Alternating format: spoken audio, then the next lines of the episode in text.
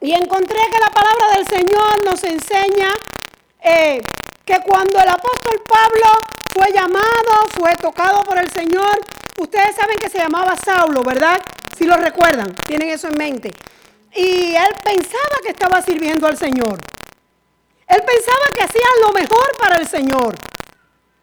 Tristemente, muchas veces la iglesia y el pueblo está en esa condición, pensando que está haciendo lo mejor para el Señor. Se hacen planes, se hacen proyectos. Constantemente nos estamos esforzando por agradar al Señor y no está mal.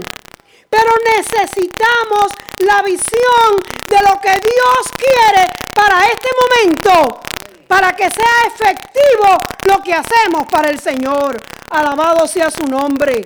Y dice la palabra del Señor que el Señor le dijo que se levantara, que se pusiera sobre sus pies. Y el Señor le dijo a Saulo, porque tengo que ministrarte para que seas testigo de lo que tú has visto. Hay momentos o es el momento para que nosotros nos levantemos para poder ministrar lo que el Señor nos ha dado. Y dice el Señor, dice la palabra del Señor que el Señor le dijo a Pablo, para librarte de los gentiles a quien ahora te estoy enviando. Miremos el primer verso de esta mañana que está en Hechos 26, 18. Cuando el Señor ya movió a Pablo, le dijo, para que abra sus ojos. Recuerde que él pensaba que estaba haciendo la obra del Señor. Recuerde que él estaba siendo un perseguidor de la iglesia.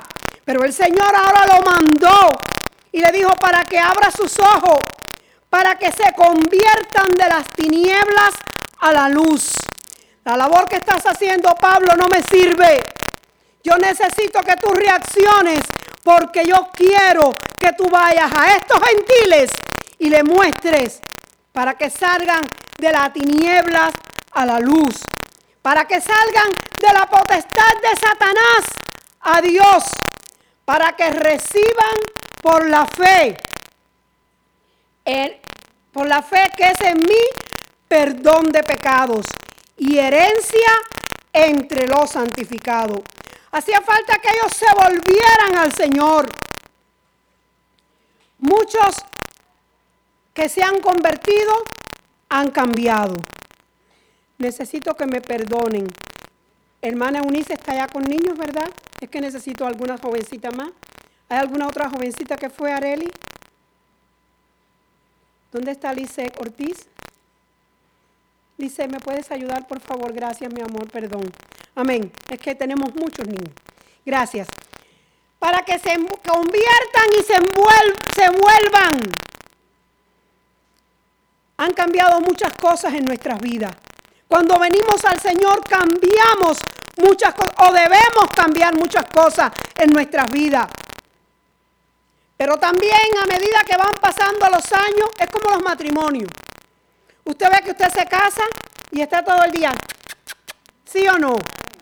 Mi amor, mi vida, mi querer, dirían en Cuba, lo digo o no lo digo, ¿verdad?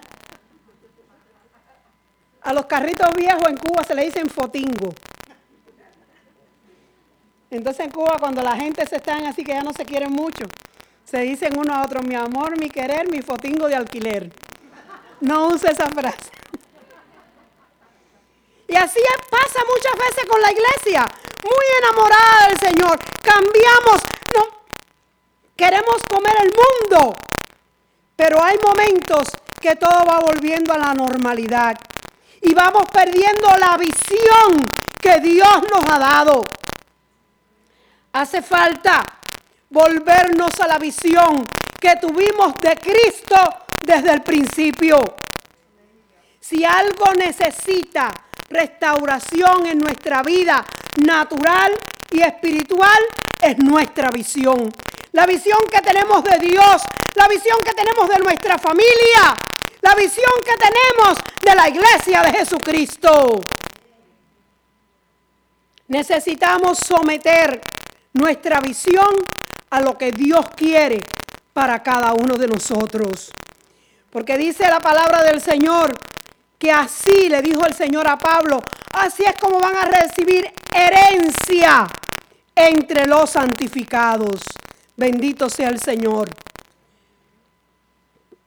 No sé si alguna vez has visto alguna persona que es cristiana, que sirve al Señor, que es entregado al Señor, pero constantemente tiene luchas y problemas espirituales y materiales.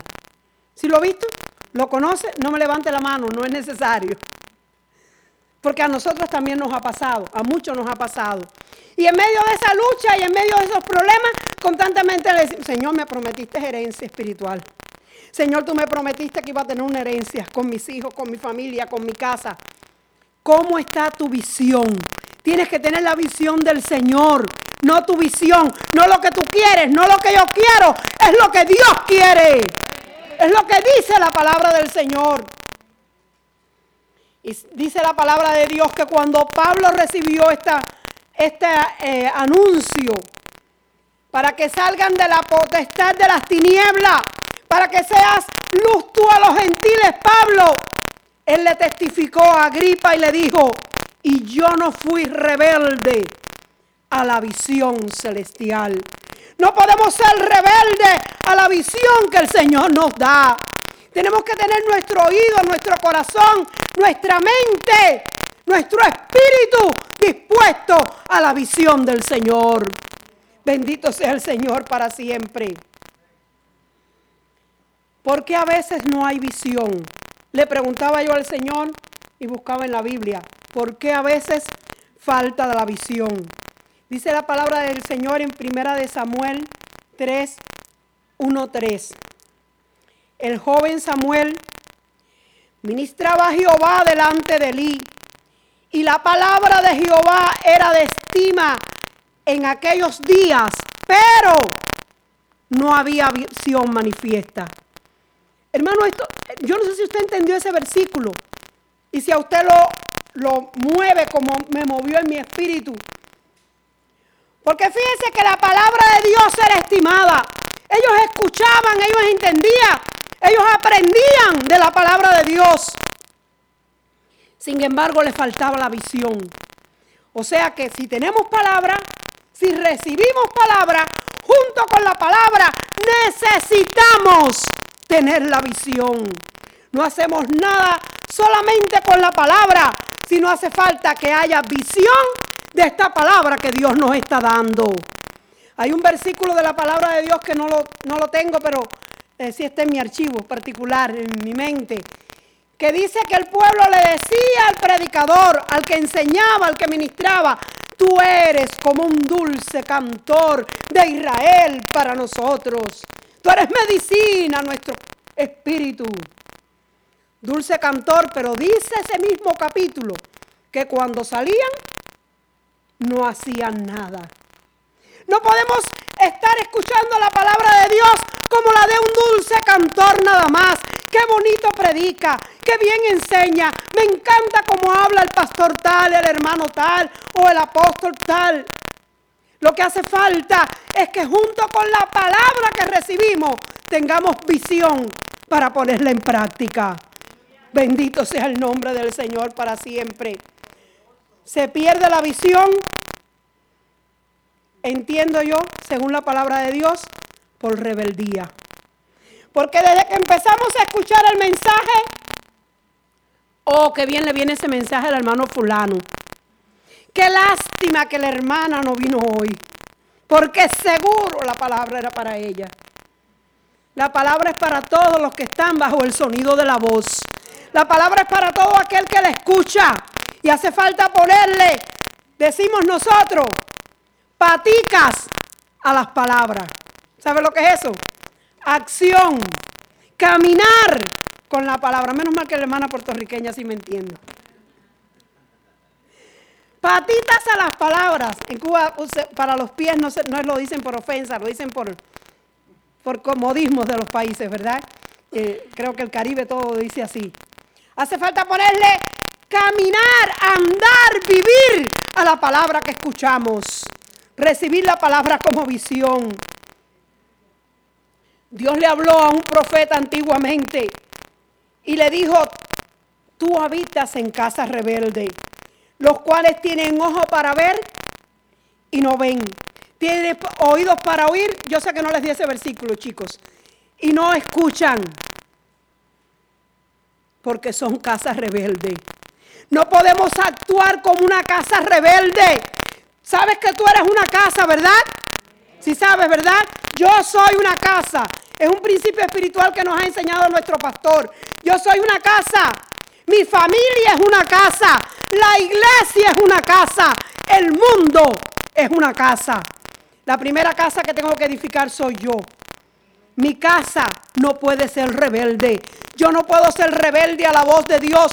No puedo ser rebelde a la visión de Dios. Porque cuando somos casas rebeldes, rechazamos autoridad. Aquel pueblo, eso es lo que le pasaba. Estaba Elí, en verdad no tenía mucho, mucha autoridad, ¿verdad? Por todo lo que sucedía en su casa. Dice la palabra de Dios que era tolerante. Si lo ha leído, ¿verdad? Y al no tener autoridad, él podía dar la palabra, pero le faltaba autoridad porque le faltaba visión. Pero Dios siempre se ocupa de buscar a alguien que nos haga, nos haga traer la visión a nuestras vidas. Dice que el rechazo de la autoridad trae rebeldía. Cuando se falta a la obediencia de vida, eso trae rebeldía. Faltar a la obediencia de vida. Hay obediencias que tenemos que hacer, gústenes o no nos guste, ¿verdad?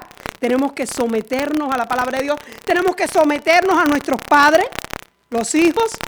¿Cuántos son hijos? Amén. Y ya sabe que tenemos padres naturales, padres espirituales, el Padre Celestial. Voy solamente a mencionar a ese, que a usted le guste y le cae tan bien. Sométase a su Padre Celestial. Escuchen lo que Él dice, obedezca. Y dice la Biblia que todo nos irá bien. Amén. La falta de visión, aún donde tú decides ir, donde decides venir, donde decides estar, muchas veces sin avisar. Yo quiero decirte algo, y esto es, no es para ustedes porque están aquí. Y otros en verdad me han, mandado texto, otros aprovecharon este fin de semana para estar de vacaciones. Dios los bendiga, se tomaron unas mini vacaciones, nos escriben. Dios los bendiga. Yo sé que a veces hace falta descansar uno o dos días y hay quien nada más puede hacerlo los fines de semana. No estoy, eh, no estoy dirigiéndome a esos, pero me estoy dirigiendo sí a aquellos que no avisan, que se pierden, se desaparecen y un día aparecen y tú dices, oh wow, ¿dónde estaba el hermano? Pensé que el Señor se lo había llevado ya. A veces veo a alguien llegar y le digo, Raúl, Raúl, ¿te avisaron? La mayoría de las veces en verdad me dice, sí, sí, tranquila, sí me avisaron. O es que hace tantos días que no voy a los hermanos. Perdón si a veces incluso se lo digo a usted, pero es porque lo amamos. Si no, no nos interesa. Si usted va a cerrar la puerta de su casa para dormir, ¿usted pasa revista en su mente o no? Está fulano, mengano, sutano y hasta el gato y el perro. ¿Sí o no? Los que tienen esa bendición. sí, hermanos, hace falta que tengamos visión para saber que cuando tú no estás en un lugar, tú te sales y tú dices, bueno, es un día, es dos días, bueno, es por mi trabajo, bueno, es que necesito, bueno, Dios sabe, Dios conoce, pero tú no avisas. Yo quiero decirte que esos días no tienes cobertura. Silencio total. Me lo imaginaba. ¿Cómo así el Señor me da la cobertura y me la quita? No, no tienes una cobertura para que ore por ti, para que esté pendiente de ti. No, no para que te moleste tus mini vacaciones o tu mini descanso o como quieras llamarlo. Es para saber dónde estás y tenerte ante el Padre. Y más que nada, para que los espíritus vean que tú tienes cobertura. Porque si te vale la cobertura, entonces, hermano, esto no es un juego. Esto no es un paseíto de que vengo y ay, vengo, si oren por mí, la quiero. No, hermano. Es necesario comunicarnos. Es necesario. El, apóstol no me dijo que hablara nada de esto. Esto me lo dio el Señor aquí mientras hablaba.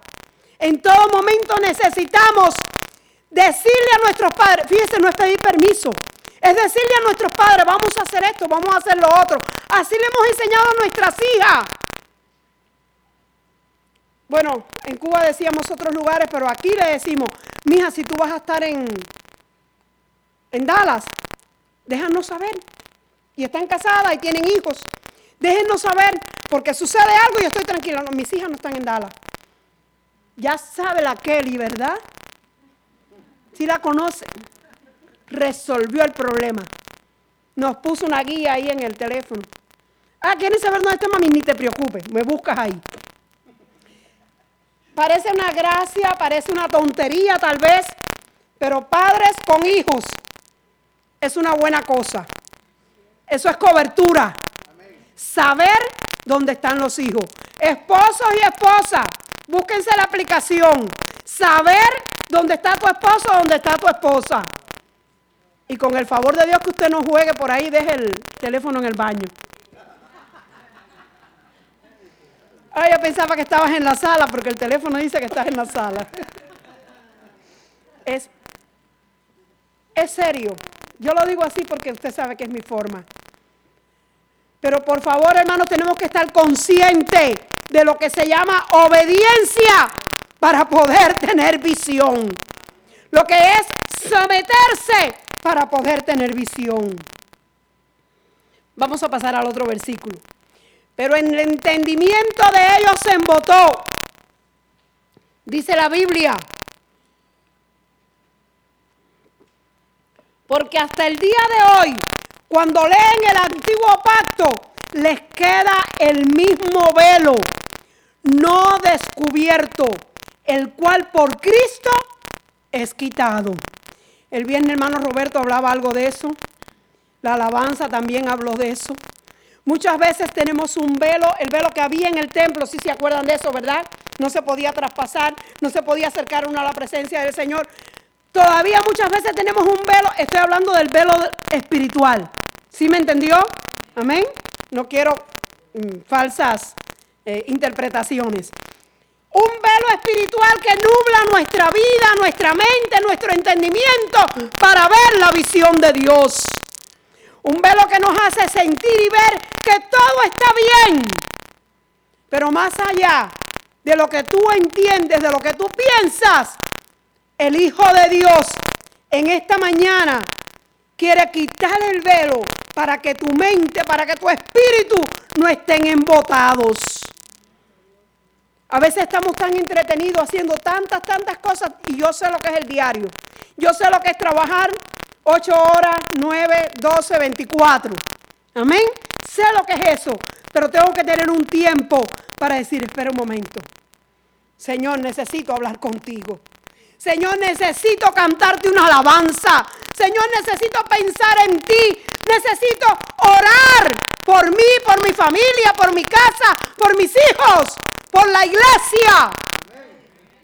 Necesitamos que este velo se caiga y que no todo sea hacer, hacer, hacer, hacer, porque entonces nuestro entendimiento está embocetado. Solo Cristo puede hacerlo. Esto no es palabras mágicas. Es que tú permitas que Cristo quite el velo de tus ojos, quite el velo de tu espíritu. Y qué bueno que al menos una hermana hoy me dijo, el Señor me escribió, el Señor me dio una visión. Bendito sea el Señor. Usted sabe que mi esposo y yo no somos místicos de que nos controlen o nos manipulen ni con profecías ni con visiones. Pero hay visiones que son de Dios. Y hay profecías que son de Dios. Y hay sueños que Dios da. El entendimiento se endurece. Por eso hace falta que Cristo te quite la venda de los ojos. Solo Él lo puede hacer. Hay quien tiene velo sobre su corazón.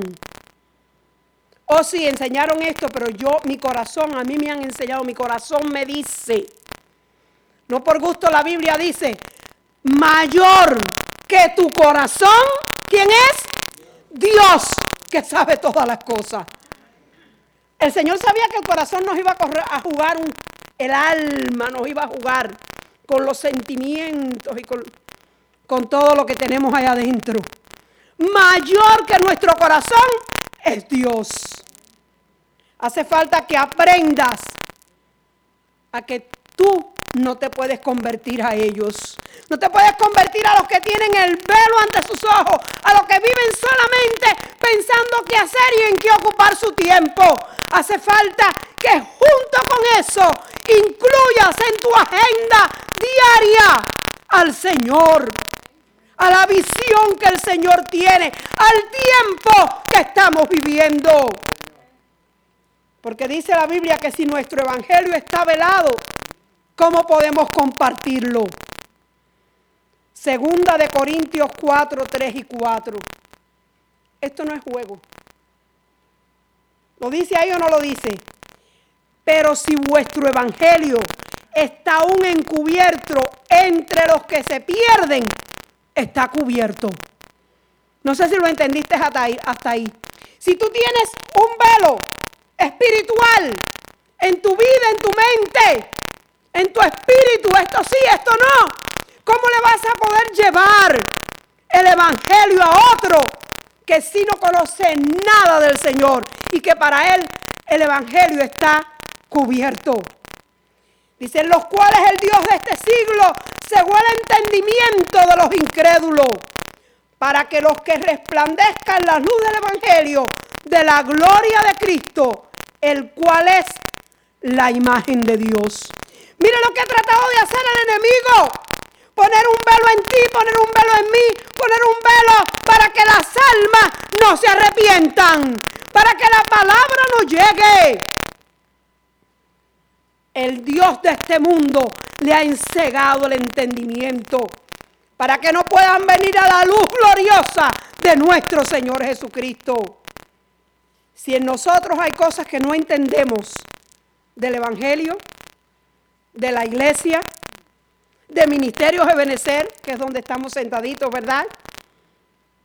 ¿Cómo podemos compartir el Evangelio de Cristo? ¿Se asustó? Lo dice la palabra de Dios. Tenemos que quitar completamente todo velo de nuestra vida para que la visión pueda correr, para que el Evangelio pueda correr. Si tú no entiendes los atributos de Dios, que es el ABC del Evangelio, Dios es santo, Dios es justo, Dios es fiel, Dios es misericordioso. Dios es amor. Dios es bueno. A veces nuestro espíritu con esos nada más, esos atributos del Señor, nos chocan. Cuando era niña nos costaba un poco aprendernos los, los atributos de Dios. Ahí le encargo a las maestras para que un día se lo enseñen a los niños. Y como nos costaba, una de mis hermanas que es pilas con la música, se inventó un canto y los aprendimos con canto y facilito. Nunca más se nos olvidaron. Dios es santo, justo, fiel, misericordioso. Si Dios es justo, ¿por qué me pasa esto? Si, Dios es justo, ¿por qué sucedió esto otro? Si Dios es justo, ¿por qué al hermano tal, a la hermana tal, al fulano de tal? ¿por qué está la pandemia si Dios es justo? No se crea que algunos no se han quedado en el camino porque cuestionan la justicia de Dios. Ese es un velo que te tienes que quitar de tu mente, de tu espíritu. Lo que Dios permite, Dios lo permitió. Lo que Dios permite es bueno. Gracias por los tres amén, diría mi pastor. Dios es santo, es justo, hermano. Y Dios es fiel. Y yo quiero decirte, y yo sé que cuando uno habla aquí, el Señor te escucha, pero también el enemigo trata de pucharte, dicen ustedes, ¿verdad? Que el Señor los reprenda. Amén. Dios es justo. A nosotros nos han pasado muchas cosas en nuestra vida. Muchas, muchas, muchas en el ministerio. Gente buena, buena, buena, buena, que nos aman, que nos quieren hasta el día de hoy y que les bendecimos donde quiera que estén. Pero también todos los ministerios tienen distractores. Sí lo saben, ¿verdad? Gracias a Dios que no es por pecados, sino por el ministerio apostólico, mayormente. Pero bendita sea la gloria del Señor, porque también a los distractores los amamos y los bendecimos. Bendito sea Dios porque Dios es justo, porque yo no soy menor, mejor que el Señor Jesucristo. Y si a Él se lo hicieron, Amén. Dios es fiel. En cada momento que tú y yo lo necesitamos, ahí está Dios. ¿Quieres decirte tú mismo, ahí está Dios? Cada vez que lo necesito, ahí está Dios. Bendito sea su nombre. Dígame que el Señor no tiene misericordia. Si no fuera por la misericordia del Señor, no estaríamos aquí. Ninguno, hermano. Es uno de los atributos del Señor que más me gusta. Dios es amor, Dios es bueno. No vine a hablar de los atributos, pero ni modo. Para que tengas visión, tienes que entender los atributos de Dios. Están los otros atributos que nos asusta cuando lo oímos, ¿verdad? Pero para mí son de bendición. Dios es omnipotente. Dios es omnipresente. Dios es omnisciente. Los niños, yo me acuerdo cuando le enseñaba esto, que uno un día me dijo, ¿y eso cómo se come? Así dicen en Cuba. Dios es omnipotente, Dios todo lo puede. Y hay quien dice, oh, wow, qué susto. No, hermano, es para bien tuyo, para bien mío. Dios todo lo puede. Y está por encima de todo.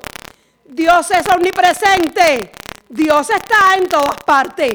Los ojos de Jehová, dice mi Biblia, están en todo lugar, mirando lo malo y lo bueno.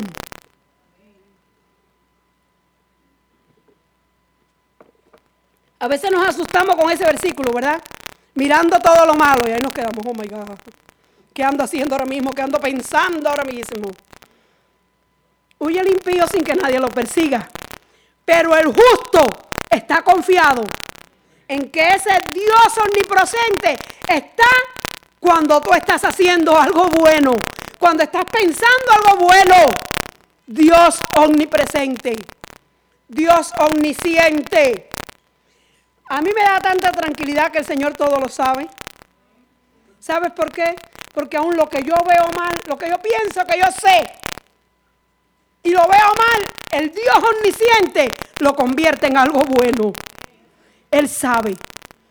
¿Quieres decirle a tu hermano que está cercano, lejano? Dios sabe. Dios sabe. Dios está en control. Esto no puede ser un velo para nuestra vida. No puede traer dudas a nuestras vidas. Los atributos de Dios son para que la visión permanezca en ti. Necesitamos que la luz de Dios nos ilumine y nos haga ver sus atributos. Primera de Juan 2.11. Este a muchos tal vez no le va a gustar, pero es parte de la visión. Amén. Pero el que aborrece a su hermano está en tinieblas y anda, como dice la Biblia, en tinieblas y no sabe a dónde va, porque las tinieblas le han cegado los ojos. El que aborrece a su hermano está en tiniebla. Este verso es para que nosotros lo estudiemos. Este verso es para que lo pensemos. Este verso es para que lo mastiquemos. Necesitamos esta visión para andar en la luz. Mira hermano, una cosa es que tú y yo reconozcamos que alguien está mal delante del Señor. No para andar, como les digo yo, en el chuchuchú. Una para orar, otra para ser valiente y poderse sentar con el ministro de la casa y decirle, creo que necesitamos ver al hermano fulano, orar y diga así, sea sincero y diga así, hermano, yo lo vi. No traiga una historia de que me dijeron o yo oí o me pareció por algo que vi. Venga con base, porque si no, la tiniebla está entrando en tus ojos. Asusta, pero es verdad. Mira, hermano, somos, sobre todo los latinos, pero yo diría que es de humanos también. Somos tan dados a especular, una. Dos, somos tan dados a pensar sin averiguar. Ahora, si usted ve algo incorrecto, está bien que usted lo diga. Lo que está mal es que usted ande murmurando contra su hermano, el Hijo de Dios, por el que Cristo Jesús murió. Porque dice que el que aborrece a su hermano. Ya tú sabes que los hermanos no los escogemos, ¿verdad? Los decidió papá. ¿Quieres decirle a tu espíritu, Dios decidió quiénes son mis hermanos? ¿Quiénes son mis hermanos? Dios lo decidió. Él es Padre de todos. Amén. Bendito sea el Señor. Y cuando pone los hijos en una casa bajo un padre, también Dios sabe. Como decía mi esposo predicando ayer, es que es una carpintería. Y Dios sabe por qué te trajo un hermanito martillo.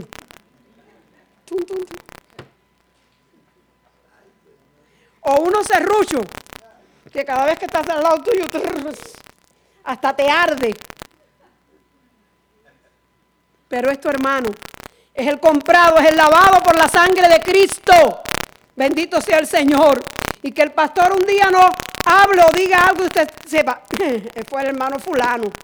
O fue el hermano tal, que incluso a veces ya ni está, pero lo usamos de ejemplo. No quiere decir que nosotros no amemos a esas personas. No quiere decir que no oremos por ellos. Quiere decir que tiene que ser de ejemplo para que tú y yo no caigamos ahí mismo. Dios es testigo. Cada persona que ha estado bajo nuestra cobertura o que ha estado en nuestras iglesias, a veces no, no, yo, mi esposo sí, pero yo no. A veces no me acuerdo de los nombres o de los apellidos como tiene eh, la posibilidad él, pero me viene a la mente el rostro. O tengo, como dice mi esposo, muchísimas fotos. Y no, ya este no, ya ni se de él, ni se congrega, no me interesa. No, Oro por él, pienso en ellos, le pido Señor donde estén, bendícelos, guárdalos. Y tú los llamaste para salvación. Bendito sea el Señor. El que aborrece a su hermano. Hay quien cuando se encuentra con el hermano no puede ni mirarlo de frente. Usted lo ve así dando cabezazo.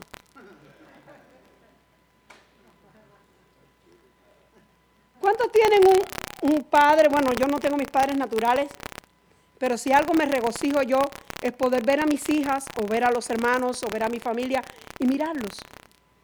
Usted no va con un hermano que hace tiempo que no ve o que de su carne, de su sangre, pienso yo. Pero, hola, mijo. Ah, oh, ¿cómo está? ¿Qué tal? Dios le bendiga, Dios le bendiga. Usted no hace eso. Porque si no lo hace en lo natural, lo hace en lo espiritual. Bendito sea el Señor. Mire a su hermano de frente. Aunque haya algo, hecho algo incorrecto, aun cuando hizo, o tal vez para usted hizo algo incorrecto y él ni se enteró. Sí, porque nos pasa, ¿verdad? Usted mírelo y dígale sinceramente, Dios le bendiga. Y si es una lima, un martillo, un serrucho su hermano, no se preocupe que Dios lo va a bendecir usted por decirle Dios le bendiga y por no aborrecerlo en su corazón. Bendito sea el Señor. A veces nuestra mente, mire, pasa eso. No sé si le, pasa, pero en los años que llevamos eh, hablando con personas, a veces digo, ¿cómo es posible? Hay quien tiene un problema con una persona, sobre todo sé que es cuando es en la iglesia y también pasa entre las familias. Y constantemente nada más está pensando en esa persona. ¿Sí o no? O solamente le pasa a aquellos que yo he ministrado. es que no puedo, es todo el día. Y cada vez que te va a hablar, tú le estás hablando de, ay, hoy empezó a llover, que qué voy a hacer, que los niños, ay, sí, hermana, pero fíjese tal cosa el problema. No, porque el problema con la hermana. Y pasó un mes, el problema con la hermana. Hermano, perdona para que no andes en tiniebla, porque a luz nos llamó Dios. Dios nos tiene que recordar constantemente y a nosotros los pastores mucho más, aunque usted no lo crea. Ese es mi hijo por quien Cristo murió. Ese es tu hermano por quien Cristo murió. Quiero solamente decirte esto. el diccionario natural que usted lee, que a usted le gusta, la enciclopedia, y el diccionario bíblico esta vez coinciden. Aborrecer es odiar. Yo no lo odio. Analízate, porque por gusto la palabra de Dios no está ahí. Por gusto la traducción no es la misma. Amén. Aborrecer es, que no lo resisto. Tenemos que cambiar nuestro lenguaje, nuestro pensamiento, nuestra visión. No sé cómo el apóstol lo tiene cerca. Esa sí la conocen, ¿verdad? No sé cuál es la confianza que le tienen. Porque tenemos visión, visión de padres que aman. Sinceramente, ¿a quién usted cuida más? ¿Al bien portado? ¿Usted está confiado en ese hijo, sí o no? Aunque nuestra confianza es del Señor, pero está confiado. Pero el que le da un poquito de dolor de cabeza. Solo le voy a decir eso, ya no voy a explicar más nada. Amén. No quiere decir que los que están cerca dan dolores de cabeza, claro. Estoy diciendo en general. Por a veces el concepto que tenemos nosotros como hermanos, como iglesia de Dios. Jeremías 23, 16. Así ha dicho Jehová de los ejércitos. Esto no es con ningún profeta de la casa Jericín y es con todos los profetas de Dios.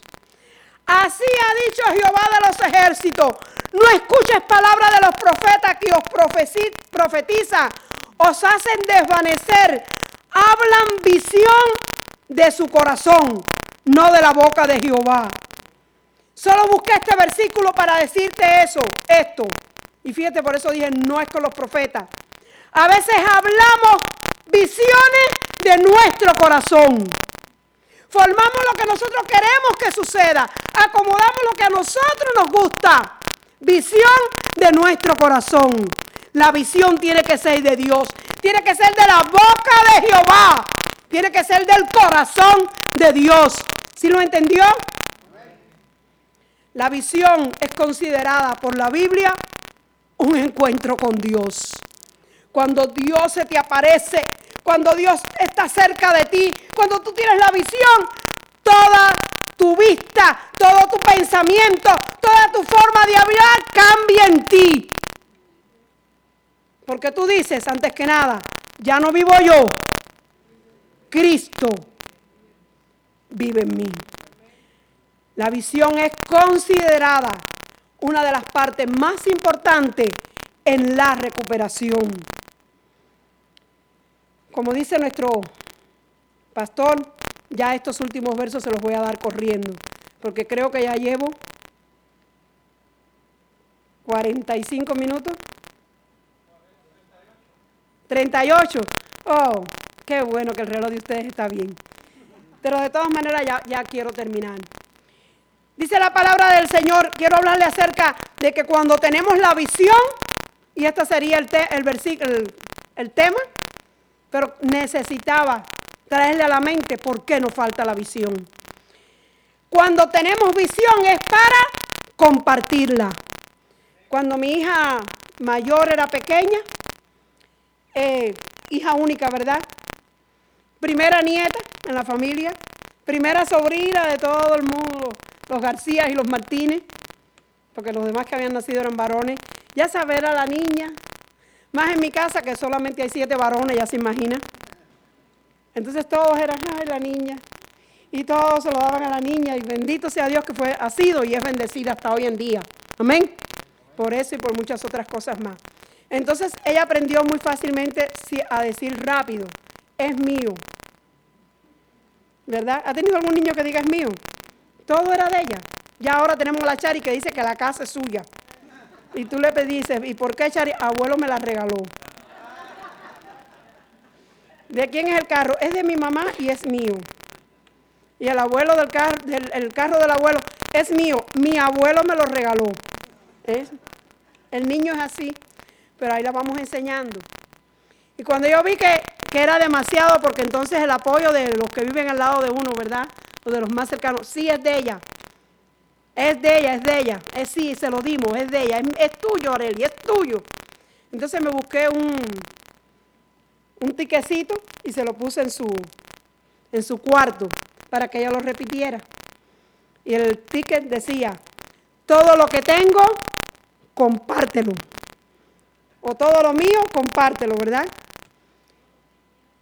Todo lo que tienes, compártelo. Y entonces eso lo enseñé a hacer hasta con acciones, porque era bien pequeñita para no hacerle largo el cuento, entonces después compartía demasiado. Raúl llegaba de viaje, le compraba algo y ella se lo repartía a las niñas de la iglesia. Entonces tuve que enseñarle la otra parte. Hay que decirle a mamá y a papá que vas a compartir. Serio, hermano. La primera vez Raúl me dijo, ¿qué hacemos? Déjala. Ella va a aprender. Le traje, estamos hablando de Cuba, ¿ves? Que yo no puedo ir a la esquina y volver a comprárselo. Le trajeron una bolsa llena de cositas para la cabeza. Y ella llegó a la iglesia no me dijo nada, agarró la bolsa y a todas las niñas. Cuando llegó a la casa dice, mami, ¿qué me pongo en la cabeza? Mi amor, tú lo regalaste. Cuando tú vayas a compartir, entonces, ¿ves que son distintas cosas? Pero el Evangelio, si lo puedes compartir todo, porque siempre hay más, y más, y más. La visión la puedes compartir toda, porque siempre puedes buscar más. Dice la palabra de Dios y Jehová me respondió y dijo, escribe la visión. Qué bueno que la hermana la escribió, ¿verdad? Porque si no ella me lo dice, cuando venga Raúl ya se me olvidó la mitad. ¿Serio? Sí. No es porque, oh, no me interesa. No, hermano, somos así. Y Dios le dijo a este profeta, escribe la visión y declárala para que corran y la escuchen y la lean. Si fuera en este tiempo, el Señor le hubiera dicho al profeta, escríbelo en Facebook, para que todos lo lean, lo escuchen, lo vean. ¿Serio? Dice la palabra de en Joel 2, 28. Y será después de esto, después que escuchen la visión, después que la aprendan, cuando la compartan, dice el Señor, que derramaré mi espíritu sobre toda carne. Y entonces digan, vuestros hijos, mis hijos, créalo, lo que tú crees Dios lo hace. Vuestros hijos, mis hijos, nuestras hijas, mis hijas. Hermano, ¿quiere levantar la mano y decirlo con fe? Mis hijos, mis hijas. Dice la Biblia, profetizarán. Vuestros viejos soñarán sueños. Y los jóvenes, los que tú ves distraídos, hermano, verán visiones. Yo lo creo. Porque es palabra de Dios para tu vida, para mi vida. Cuando quites el velo de tu espíritu, de tu mente, de tu rebeldía, de tu desobediencia, el Señor se va a derramar sobre toda carne. Y va a hacer esto. Va a hacer que nuestros hijos vengan al conocimiento de Jehová, a la visión de Jehová. Y dice la palabra del Señor que Dios le dijo a su siervo, y aún los viejos, oh, es que ya estoy viejo, no tengo fuerza, no puedo más. Lo único que quiero es llegar a la casa y dormir. Si tienes visión, Dios te va a dar sueños de Dios. Bendito sea su nombre. Y hasta los jóvenes, quieran o no quieran, Dios le va a hablar por visión. El tiempo ha corrido y me quedan unos versículos, pero si no los puedo leer, no importa. Quiero testificarles esto. Tengo un mi hermano que por un tiempo estuvo alejado cuando era adolescente, hace muchos años, de las cosas de Dios. Y estaba en, una unidad militar, en, en Cuba le dicen servicio militar obligatorio. Y nosotros nos dimos cuenta que hacía cosas que, por supuesto, en casa no hacía nunca, pero allí las estaba haciendo. Y estuvo en pecado. Él estuvo en pecado ante Dios y al menos tuvo la valentía, porque eso es importante, de decirle a mi papá, no, él es trompetista, o era trompetista en ese tiempo, le dijo a mi papá, no voy a participar más porque no estoy bien con Dios. Incluso intentó sentarse al fondo de la iglesia y mi papá le dijo, no, no, estás muy equivocado. Si estás mal con Dios, al frente. Porque ahí el enemigo no te va a distraer. Así era mi padre. Todos nos teníamos que sentar al frente. Mi mamá, yo sabemos, porque somos las hermanas mayores, cuánto sufrió, cuánto oramos, cuánto pidió. No le puedo decir el tiempo, no le puedo decir los meses, no le puedo decir cuánto. Un día que sepamos que un hijo nuestro está en pecado, nosotros estamos mal como madres. Así que le dejo eso a los hijos para que sepan. Hijos que me regañan mucho, que me dicen, no, no, no, no, no. Es las madres y los padres que sabemos que en cualquier momento Dios te puede llamar a cuentas. Y tú, como digo yo siempre, en Belén con los pastores. Y no la Belén de Kelly. Pero un día, allí en la unidad donde él estaba, lo llamaron y le dijeron, te vamos a llevar para, ¿se acuerdan el Golfo, la guerra del Golfo Pérsico? Allí fueron muchos cubanos. Mañana te vas para la guerra del Golfo Pérsico. Ay mismo Dios, santo, aleluya. Llamó a mi mamá, por supuesto. Mami, me llevan para... mi mamá me dijo, le dijo, Dios te está dando una oportunidad. Si vas a la guerra y mueres, que sea en paz con Dios. No se piense que mi mamá era de paño blandito. Ay, mi hijito, se lo llevan para la guerra. Ay, no, por favor, Señor. No. Y Areli la conoció, y todo el que la conoció, Marilis creo que también, y Enrique. Era una mujer dulce, dulce, dulce, amable, cariñosa, una mujer de Dios. Pero cuando tenía que decir las cosas, cuando era con Dios, es con Dios. La naranja se parte para Dios, no para mi hijo, no para nuestros hijos. Y le dijo, allí Dios te, Dios te está tratando. Yo sé, mami, yo sé. Tres veces lo montaron en el barco, tres veces lo bajaron. Pero se encaminó para la gloria de Dios. Fue difícil, fue un tiempo difícil. Yo sé cómo es, hermana, cómo se sufre, cómo se llora, cómo se pelean los hijos ante Dios. Pero cuando tienes la visión de Dios, Dios hace la obra. Le muestra la visión a esos mancebos que están haciendo lo que quieren, que piensan que pueden vivir su vida. Y no voy a decir loca porque la vida loca ya es otra cosa distinta. Esa sí es una locura. Amén. Pero qué bueno que hay esperanza para ellos, que hay palabra de Dios para ellos. La que tú sembraste está en su vida, en sus mentes, en sus corazones. Es semilla sembrada que va a germinar. Va a germinar para la gloria de Dios. Dice la palabra de Dios en Hechos 9, 10 al 12. Había un discípulo en Damasco llamado Ananías, el cual el Señor dijo en visión, Ananías. Y él respondió. Por eso les conté ese testimonio. Porque aunque él andaba perdido en sus pensamientos y en sus locuras, el Señor como lo llamó discípulo. Y se le apareció en visión. Y él le dijo, heme aquí, Señor. Y el Señor le dijo, levántate. Y le dio instrucciones. Ve a la calle que se llama derecha y busca en casa de Judas a uno llamado Saulo de Tarso, porque aquí que él ora. Aquel, todo el mundo pensaba, este, ya usted vio el, versículo del principio, ¿verdad? Este nos persigue, este es un Señor, desaparecelo, ilumínalo o elimínalo. Pero Dios tenía un propósito con Pablo y ha visto en visión un llamado, un varón llamado Ananías que entra, le pone la mano encima para que reciba la vista. No sé si entiende todo lo que dice este versículo o estos versículos.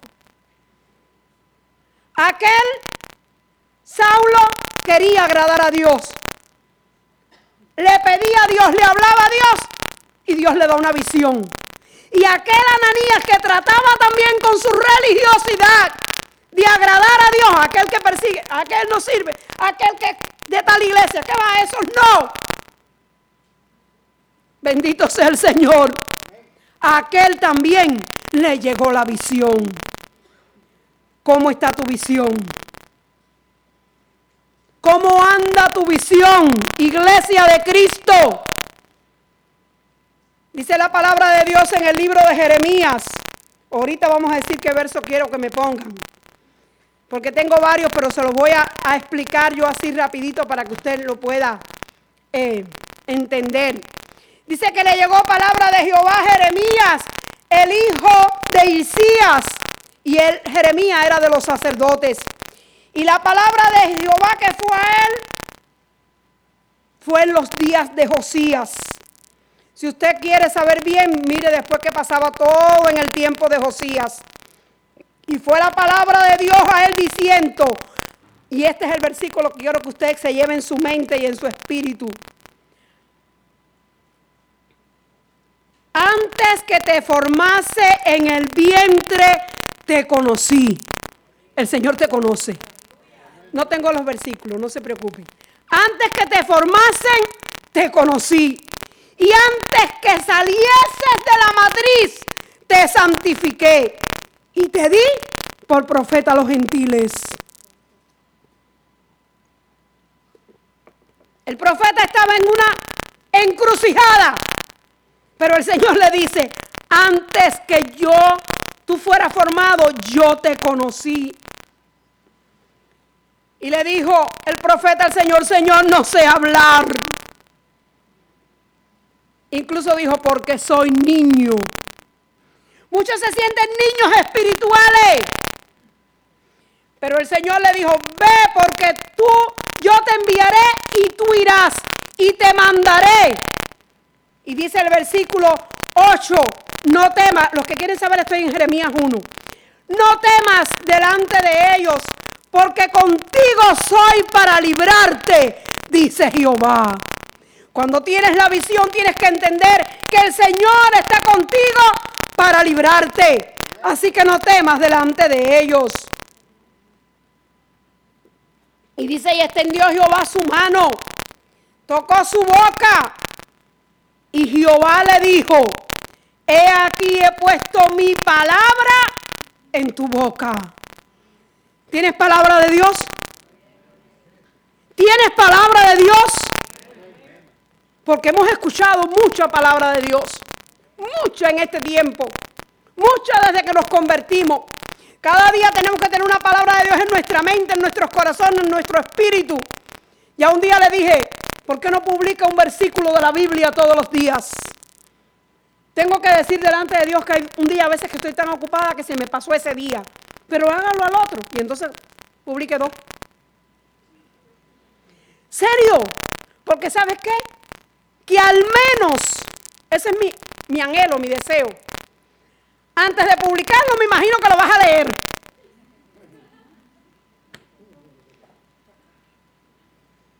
Lo vas a analizar, este sí me habla, este sí le va a hablar a la gente. Cuando se te cae el velo, quieres hablar, predicar, enseñar de Cristo. No temas delante de ellos porque contigo soy para librarte, dice Jehová. Y extendió Jehová su mano y tocó mi boca y me dijo, he aquí he puesto mi palabra. ¿Quieres recibirla? El Señor pone su palabra en tu boca. El Señor pone palabra en tu boca para compartirla. Mira que te he puesto este día entre gentes y sobre reinos. Y dice el versículo para arrancar, para destruir, para arruinar, para derribar, para edificar, para plantar. Solamente de ese versículo se puede dar un mensaje. A veces Dios trae hombres y mujeres de Dios para arrancar lo que nos sirve, pero para sembrar lo que tiene vida eterna. Para edificar, y este es el versículo que estaba al que quiero llegar, que fue el que me habló, pero primero tenía que explicarlo. Y la palabra de Jehová, versículo 11, fue a mí diciendo, ¿qué ves tú, Jeremías? ¿Qué ves tú, iglesia de Cristo Jericín? ¿Cómo está tu visión en este momento? La palabra de Dios en esta mañana es para ti, es para mí. Y el Señor nos dice que estás viendo. Bueno, pastora, todos los días veo las rebajas que hay y lo que me puedo comprar. Ese es con las ladies, ¿verdad? Bueno, pastora, todos los días veo cuántas herramientas bajaron de peso porque me hacen falta para mi trabajo. Bueno, pastora, todos los días veo qué estarán vendiendo de comida, en qué lugar para ir a comer. ¿Qué ves en tu vida, en tu casa, en tu familia, en tu espíritu? Y dice Jeremías, contestó y dijo, Señor, veo una vara de almendro.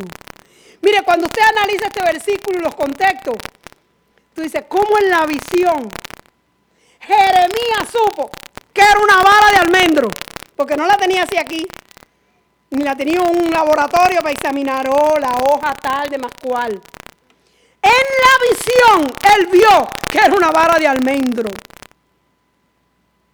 Pero el Señor que estaba mirando dijo, yo veo esta vara de almendro. Dios está buscando en este tiempo una generación, una iglesia, un pueblo que vea. ¿Qué ves tú como iglesia? ¿Qué estás viendo? Solamente que el agua está hirviendo como en el aquilón. Así dice la Biblia. ¿O estás viendo la vara de almendro? Porque dice la palabra de Dios que el almendro es algo que fácilmente reverdece. Es algo que vuelve a la vida fácilmente. ¿Cómo estás viendo tus hijos? ¿Cómo estás viendo tu casa? ¿Cómo estás viendo tu familia? Como vara de almendro que vuelve a estar y a ser útil para Dios. Bendito sea el Señor. Y dice la palabra de Dios que el Señor dijo a Jeremías, bien has visto. ¿Estás viendo bien? ¿O necesitas lente? Dice, bien has visto, porque yo apresuro esta palabra para ponerla por obra. No sé si tú la crees, pero yo la creo. Y después el Señor le dice, van a pelear contra ti, pero no te vencerán. Están peleando contra nosotros, pero no nos van a vencer. Están peleando contra nuestros hijos, contra nuestra familia, pero no nos van a vencer en el nombre de Jesús. Están peleando contra la iglesia, pero no nos van a vencer en el nombre de Jesús.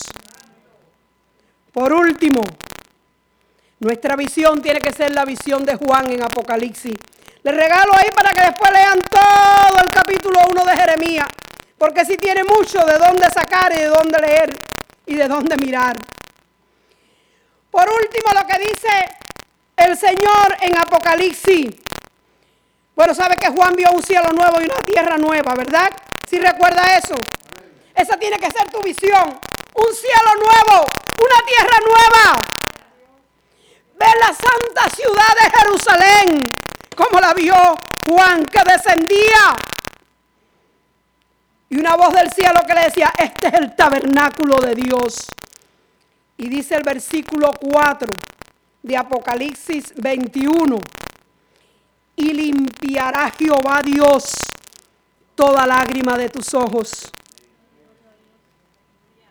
Eso va a ser en el cielo, pero también puede ser ahora aquí, en este tiempo. Limpiará toda la lágrima de ellos. La muerte no será más. No habrá más llanto, más clamor, más dolor, porque las primeras cosas son pasadas. Y el que estaba centrado en el trono dijo, he aquí, he aquí, ha dicho el Señor. He aquí, ha dicho Jehová de los ejércitos, iglesia de Cristo, que estás tomando la visión de Dios. Yo hago nueva todas las cosas. Bendita sea la gloria de Jehová. Bendito sea el Señor. Escribe Escribe en tu mente, en tu corazón, en tu espíritu. Porque estas palabras son fieles y verdaderas. No es un tiempo más, no es un culto más, no es una palabra más. Esto es una palabra profética que el Señor me dio para tu vida. Nuestros hijos se van a levantar, nuestros hijos van a ver visión, van a soñar sueños. He aquí el Señor hace todas las cosas nuevas porque Él es fiel, porque Él es verdadero. Bendito sea el Señor para siempre.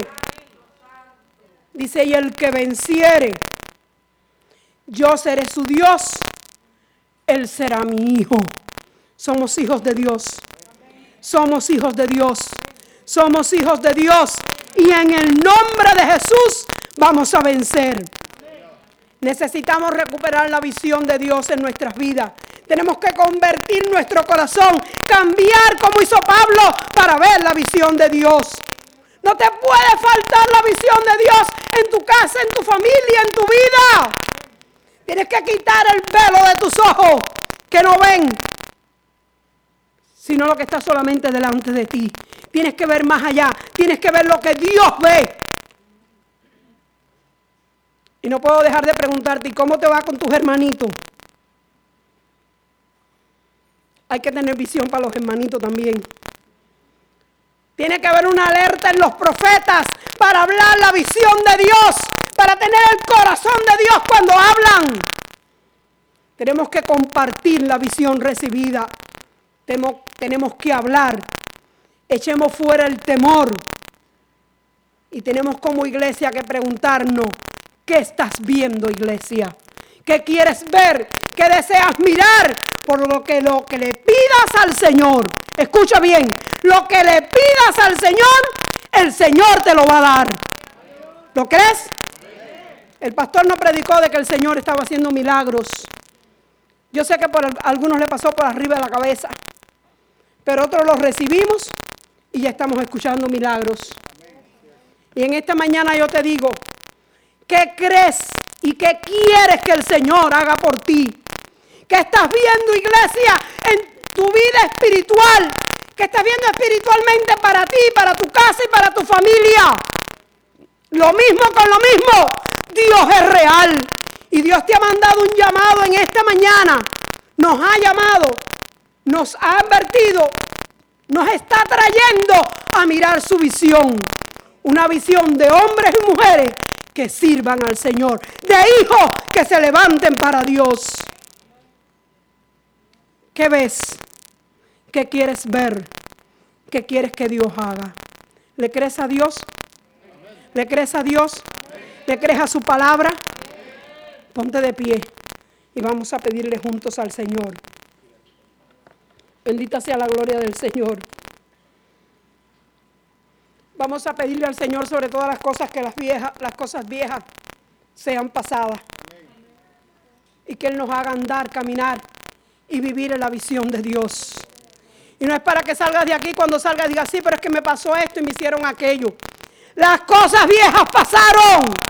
Vamos a caminar con la visión de Dios. Bendito sea el Señor para siempre. Bendito sea nuestro buen Dios. Aleluya. Yo quiero pedirle al hermano Isaac. Bendito sea Dios. Al hermano Roberto. Y a mi hija Areli. que los considero profetas de esta casa, que pasen aquí en ese orden y van a orar. Y después yo voy a orar. Hermano Isaac, cierre sus ojos. Yo quiero que la palabra profética se desate en este momento para ustedes. Después hermano Roberto y después mi hija. Ven.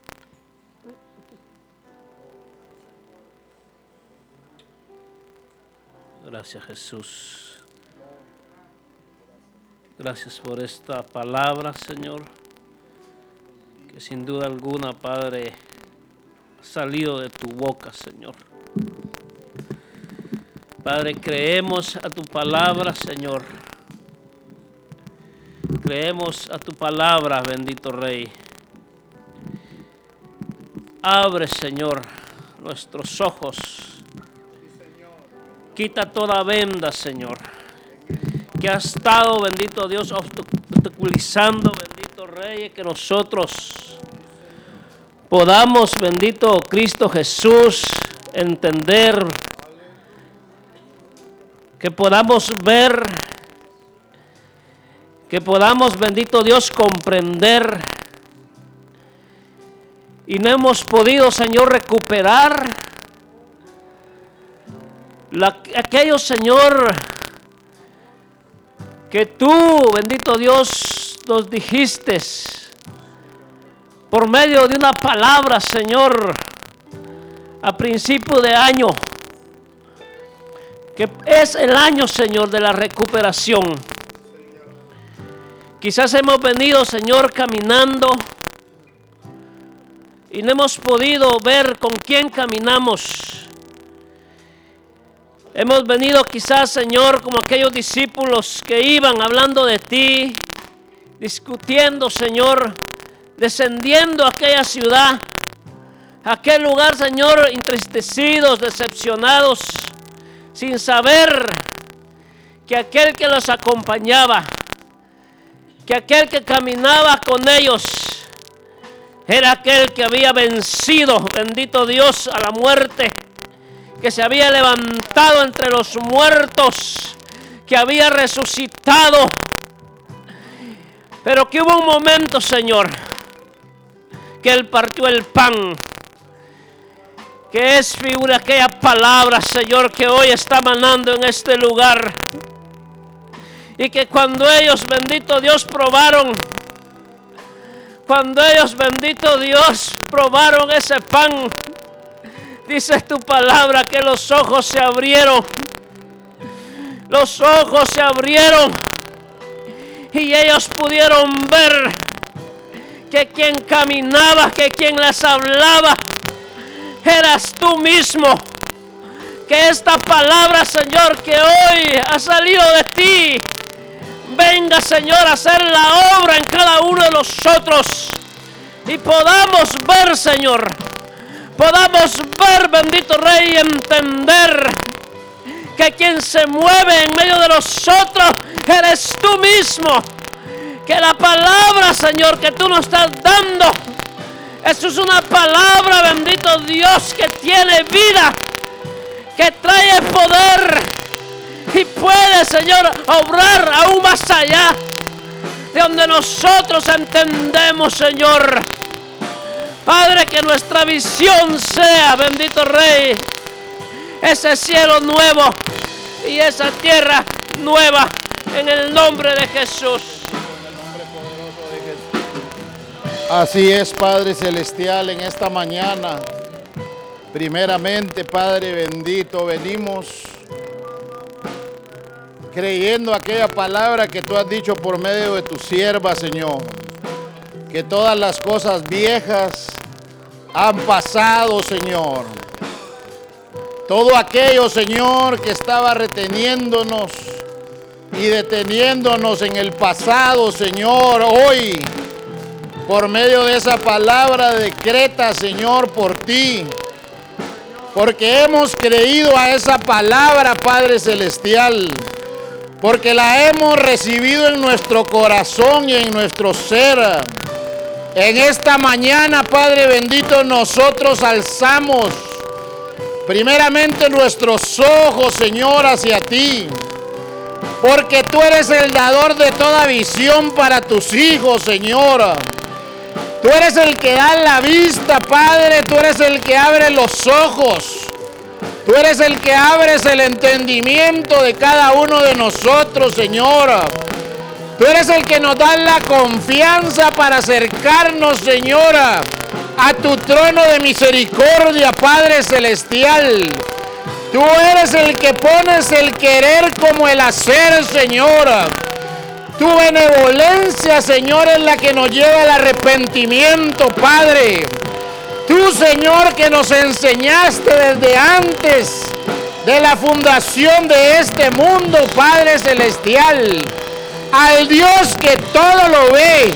Al Dios, Señor, que creó todas las cosas. A ese Dios, a ese Padre Celestial que hemos recibido en nuestro corazón. En esta mañana imploramos tu nombre para que desates cadenas en medio de las familias, para que desates, Señora, maldiciones generacionales en medio de aquellos, Señor, que no han podido levantarse, Señor, de letargos, de enfermedades, Padre, de maldiciones recibidas que aún ellos no las tomaron pero que de alguna manera, Señor, ancestros las heredaron, Padre Celestial, en esta hora, Señor, como aquella rama, aquella vara de almendro, Señor, floreció y dio fruto, Señor, y entendemos que es el primer árbol en la primavera, Señor, en dar su fruto. De la misma manera, nosotros venimos declarándole a esta iglesia que en este año de recuperación, Señor, dará el fruto que tú has estado esperando de nosotros. Daremos el fruto, Padre Celestial, que hemos tenido ahí esperando, Señor, para esa orden celestial que ya ha llegado. Ha llegado hoy, Señor, la orden para que florezcamos. Ha llegado la orden para dar ese fruto que permanece, Señor. Adelanta tu obra en medio de los tiempos y en medio de nosotros. En el nombre poderoso de Jesús. En el nombre poderoso de Jesús. Hoy lo creemos y lo confesamos. Lo tomamos. Lo llevamos para nuestros hogares. Lo llevamos y lo conservamos. Lo atesoramos. Lo creemos y lo seguiremos confesando durante lo que queda, Señor, en esta tierra por el poder de tu nombre, en el nombre que es sobre todo nombre, Señor. Bendito el nombre de Jesús, aleluya. Yo quiero decirles algo, hermano, con el permiso de la pastora. Yo no creo que es una casualidad que hoy comenzáramos el servicio diciendo yo y mi casa serviremos a Jehová. Desde que comenzó este servicio el Señor nos ha estado hablando. Y algo que decía la pastora era que se cayera el velo que había ante nuestros ojos, ante nuestro corazón, que había en nuestra mente. Entonces yo quiero invitar a los padres hoy que tomen a sus hijos de sus manos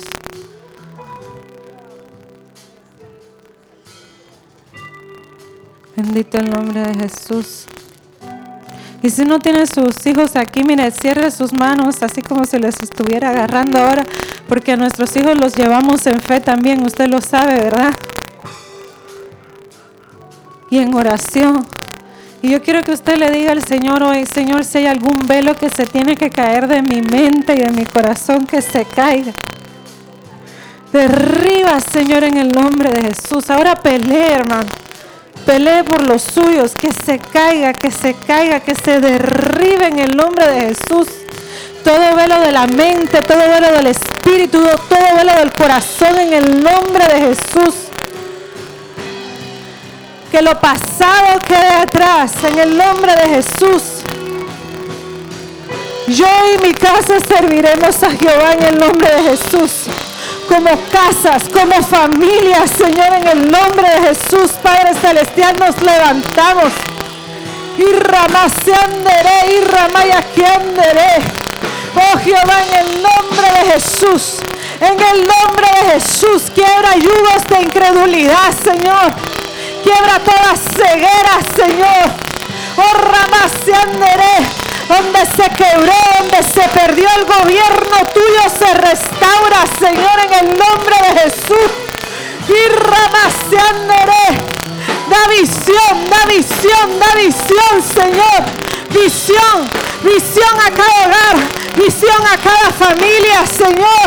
En el nombre de Jesús, Padre Celestial, quiebra, Señor. Quiebra atadura, quiebra yugos en esta hora, Señor. Agarramos, Señor, a nuestros hijos, a nuestra familia, Señor, a lo que tú nos has dado como herencia, Señor. En el nombre de Jesús. En el nombre de Jesús. Tiempos nuevos. Tiempos nuevos para nuestra familia. Recuperamos, Señor. Recuperamos todo aquello en lo que el enemigo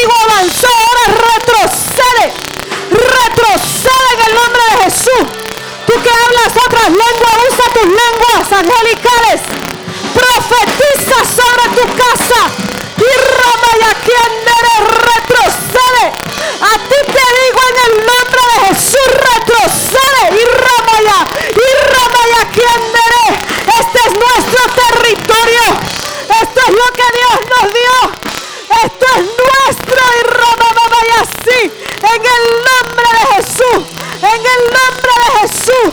Tagal na